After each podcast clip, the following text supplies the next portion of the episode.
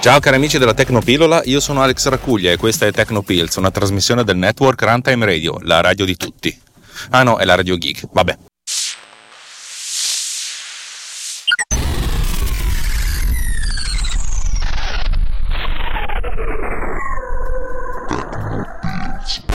Allora, puntata brevissima che farò uscire, boh, spero già oggi. L'altro ieri c'è stato il keynote di Apple, il keynote di settembre 2019 e in tempo non record, però record per quello che ci abbiamo fatto, è uscita anche la puntata live, cioè la puntata editata col nostro commento live, il commento mio di Filippo Strozzi, Roberto Marin e Davide Gatti. Ogni volta cerco di invertire l'ordine delle persone così non faccio torti a nessuno. Cerco di dire sempre ordine alfabetico o analfabetico, però insomma ci provo. Vorrei commentare qui velocemente il keynote con una considerazione personale nel senso che il keynote c'è stato, l'abbiamo visto insieme, se volete ascoltare tutto quello che abbiamo detto eh, in contemporanea a, allo stream di, di, Apple, vi riascoltate la puntata, sono circa due ore di bla bla bla bla bla. Se non avete tempo da perdere, oppure se non ve ne frega niente, oppure volete soltanto un riassunto, eh, eccomi qua.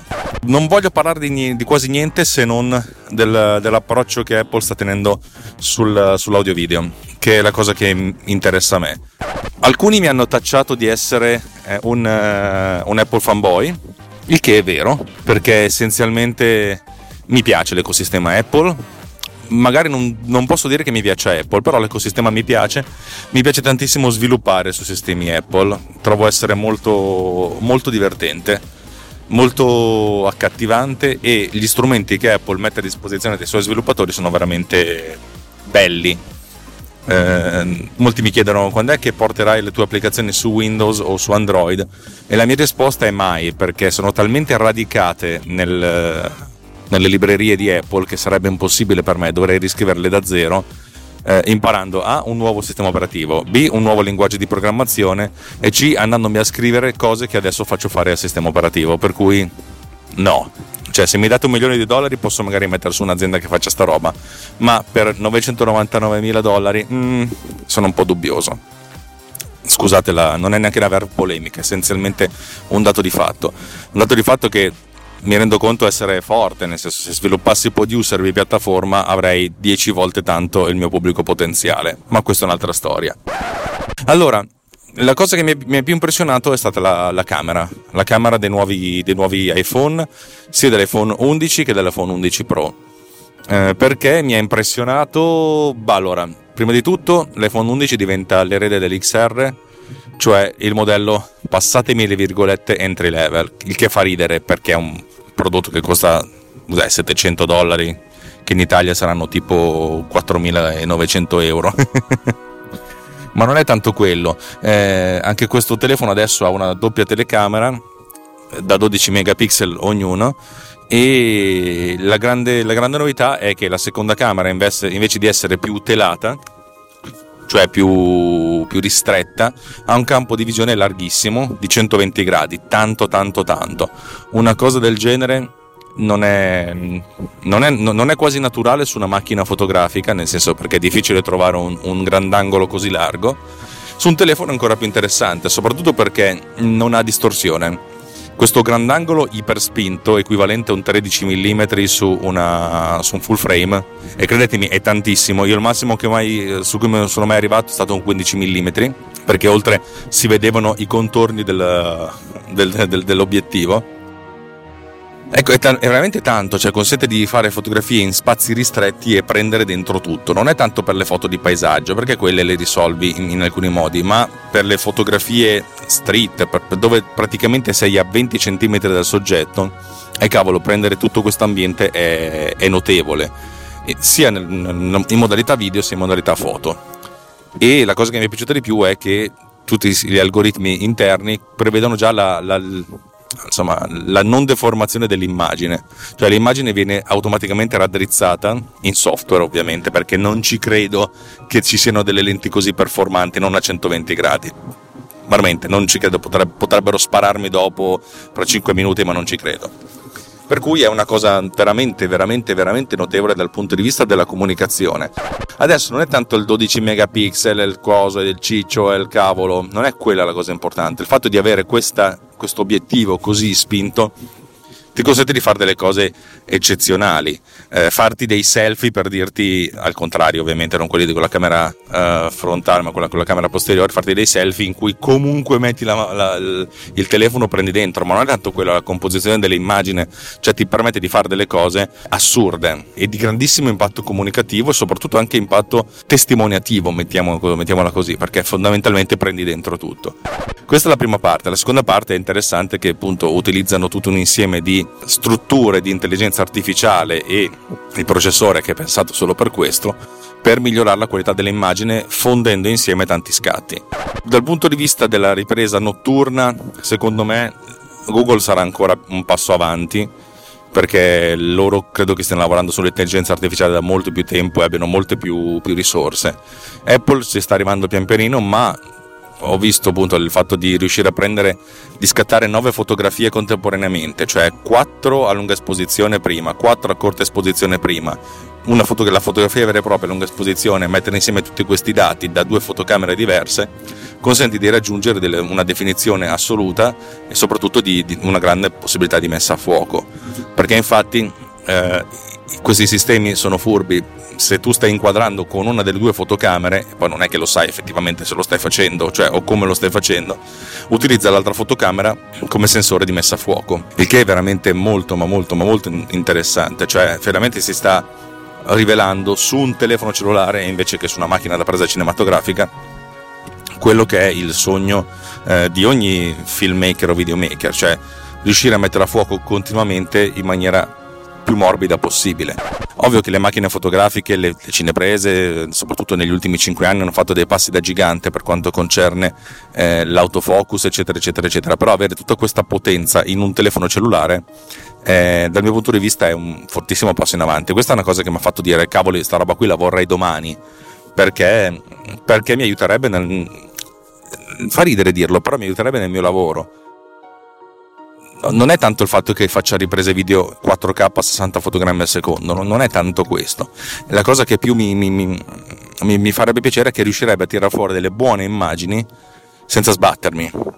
Perché questa è la cosa vera, cioè riuscire a tirare fuori delle buone immagini senza sbattersi. Ovvio che tu non puoi presentarti da un cliente con un telefono cellulare dicendo faccio tutto con questo, anche se io l'ho fatto e poi a un certo punto la gente mi ha lasciato fare e ha visto il risultato finale. Eh, oggi come oggi faccio dei video più belli con, il mio telefono cellulare che con la mia macchina fotografica.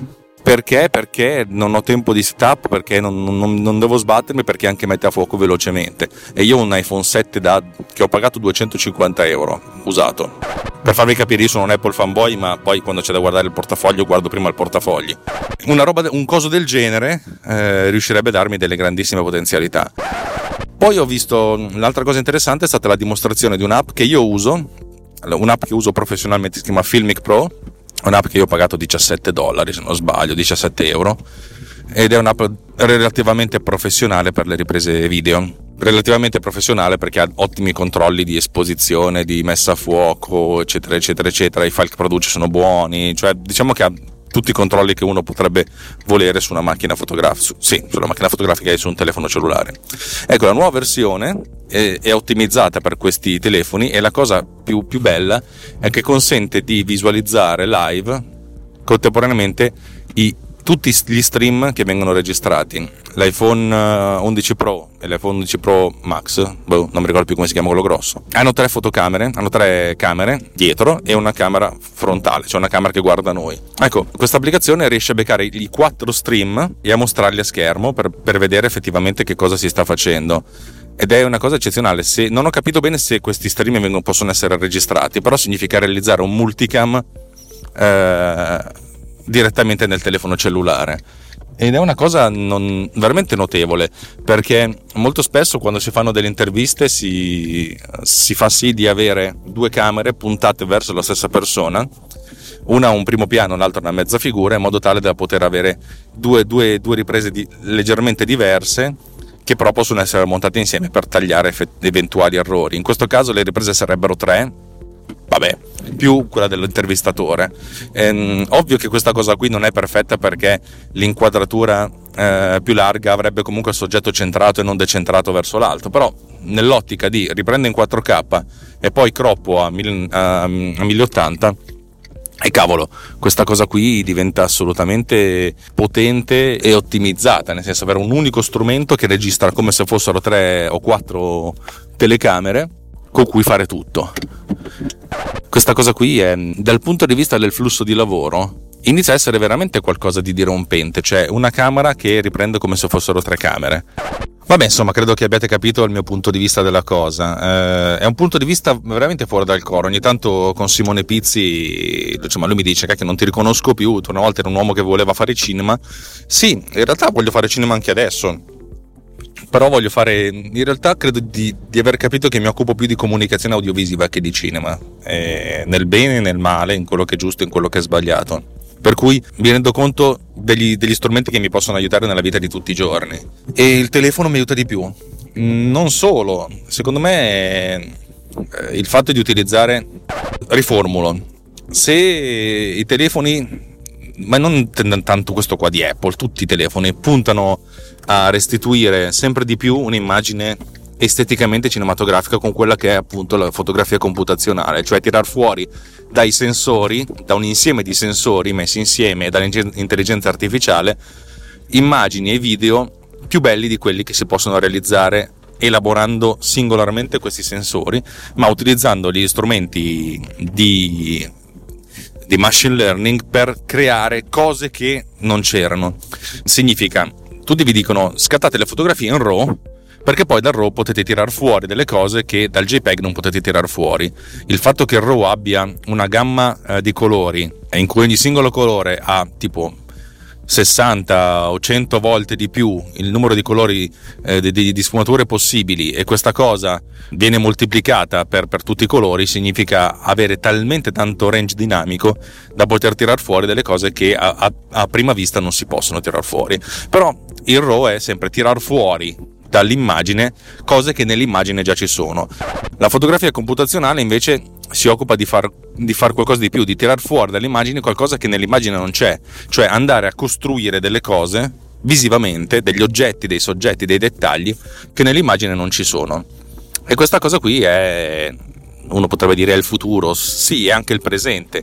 Questa fotografia computazionale punta a, a, portare immagini sempre migliori e sempre più, tra virgolette, perfette, dove perfette sono, significa gradevoli all'occhio. Quelle che una volta erano immagini che potevi, tirar, potevi insomma, avere con una, un'ottima attrezzatura, dove l'attrezzatura significa avere una bella macchina fotografica, le luci, i riflessi e un, un ottimo occhio di, di, fotografo, nonché una grande capacità di post-produzione, ecco, l'idea, la fotografia computazionale punta ad ottimizzare tutte queste cose e a tirarle fuori in maniera automatica. Ecco, questa è una cosa anche importante, anche bella, che però tendenzialmente porta a realizzare f- immagini tutte uguali. Eh, però se lo strumento in questione ti dà un certo tipo di potenzialità, poi questo strumento in questione ti permette di andare oltre e di, e di risolverle questa cosa. Ora, io ho già detto che appunto 5 giorni fa, sabato scorso, domenica scorsa, ho girato un cortometraggio con degli amici, dove, dove, dove gli amici sono altri esponenti di, di Runtime Radio, nella fattispecie Simone Pizzi e sua moglie, Marco Gualdi, loro sono quelli che so, si occupano di videoludica, ma c'erano anche eh, Lobby Frontali, credo immaginate conoscete tutti, Simone Gusella che su Runtime ha un paio di podcast, il Velo di Maia se non sbaglio e OGM e Walter Vannini. Eh sì, anche il Data Nightmare c'è, c'è, in, alcuna, c'è in una scena. E abbiamo girato questo corto in maniera molto goliardica, ma con l'obiettivo di tirar fuori da, da queste immagini che ho girato tutte col telefono e tutte con lo stabilizzatore, tranne una, in cui ho tenuto il telefono a mano perché era impossibile usare lo stabilizzatore. Ecco, l'idea è quella di tirar fuori da queste immagini un'estetica molto diversa da quella classica standard, un'estetica comunque ben connotata, ben riconoscibile, però un'estetica veramente diversa da quella che tira fuori il telefono. Ecco, utilizzando questo telefono, il mio iPhone 7, ho tirato fuori delle immagini perfette che poi vengono post prodotte tanto in modo da ottenere questa estetica. voi adesso sarete più o meno curiosi di sapere di cosa sto parlando.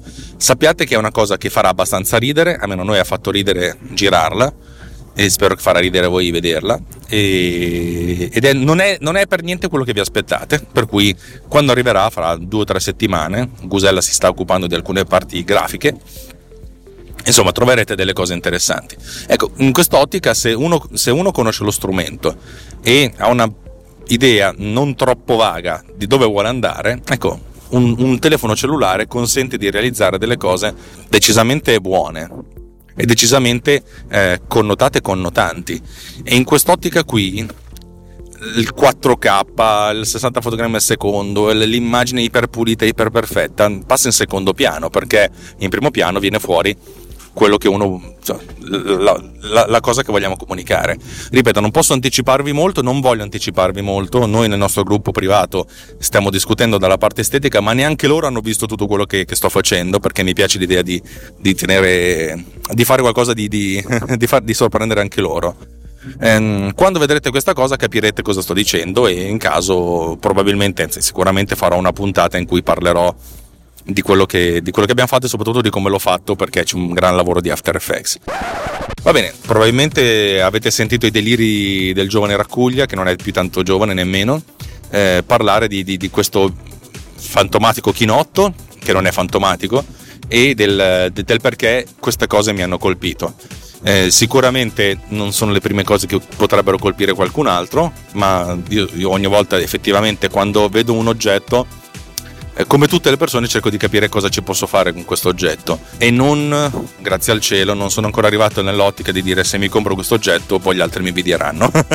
Probabilmente dovrei invecchiare e diventare ancora più in- incancrenito eh, di quanto sono adesso. Adesso come adesso mi piace pensare di, di, di avere degli, degli strumenti che mi possono aiutare a apri virgolette, creare, chiudi virgolette. Bene, direi che vi ho detto tutto. Questo nuovo corso di, di Tecnopills in cui non voglio fare una puntata, anzi due puntate a settimana a tutti i costi, ma quando ho qualcosa da dire ve lo, ve lo dico, mi, piace di più perché mi fa essere più sereno.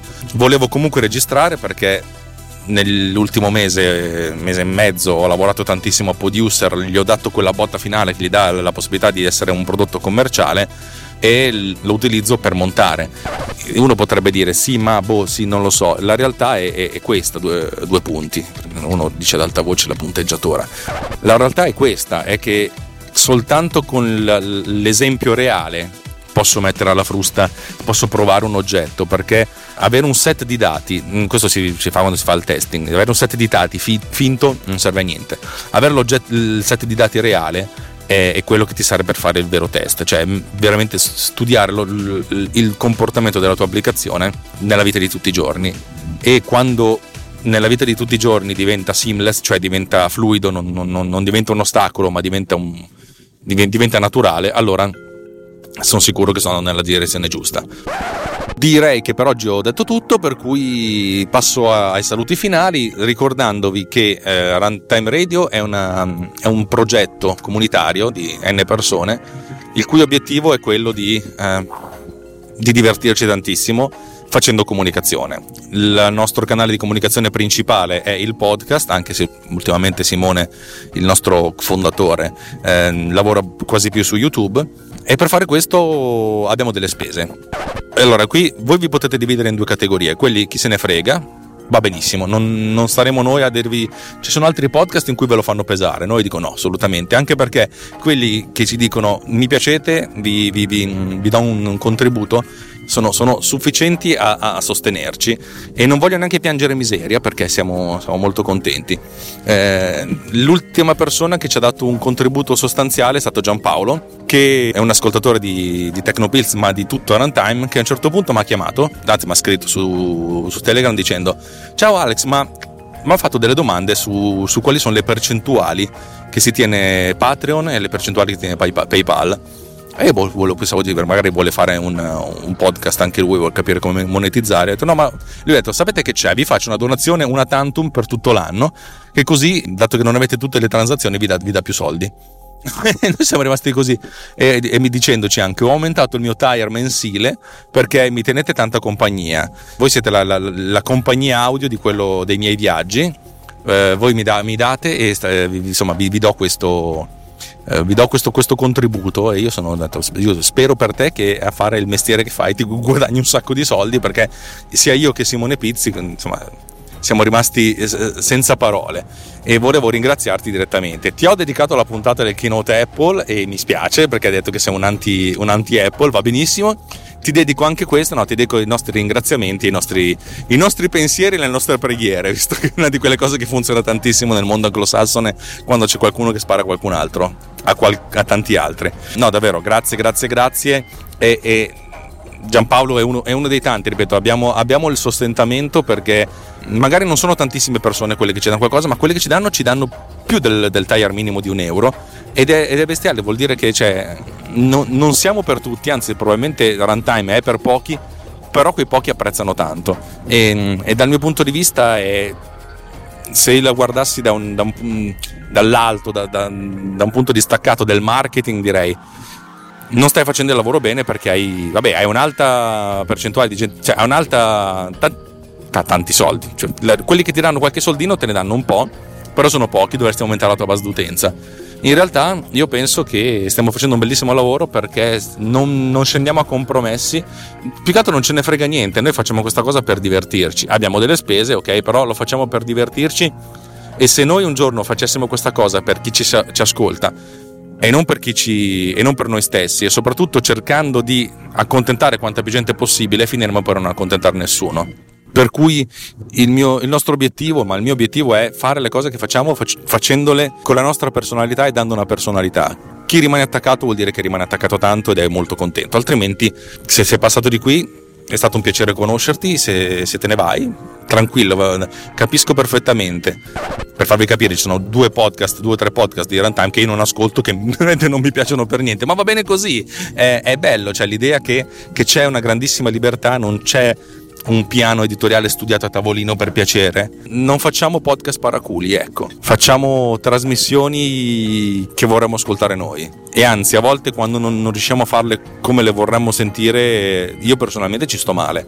Quando faccio una cosa e ho detto, cacchio, non ho, non ho fatto esattamente quello che, quello che vorrei. E cacchio, cioè, mi sento veramente non di merda, però mi sento come se non avessi, non avessi fatto bene. Eh, vabbè, siamo andati avanti sin troppo. Grazie dell'ascolto, grazie dei vostri contributi, eh, Runtime vi vuole veramente tanto bene e questa è una di quelle cose che ci fa andare avanti con tanta energia, con tanto spirito, con tanta voglia di, di fare. Alla prossima, ciao!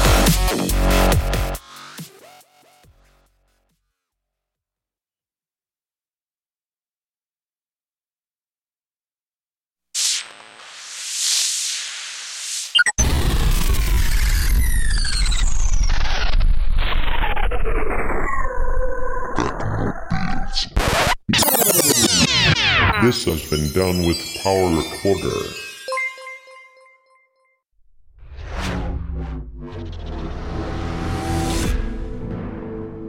This podcast is edited with Producer. Discover more at ultimedia slash producer ulti.media slash producer p-o-d-u-s-c-e-r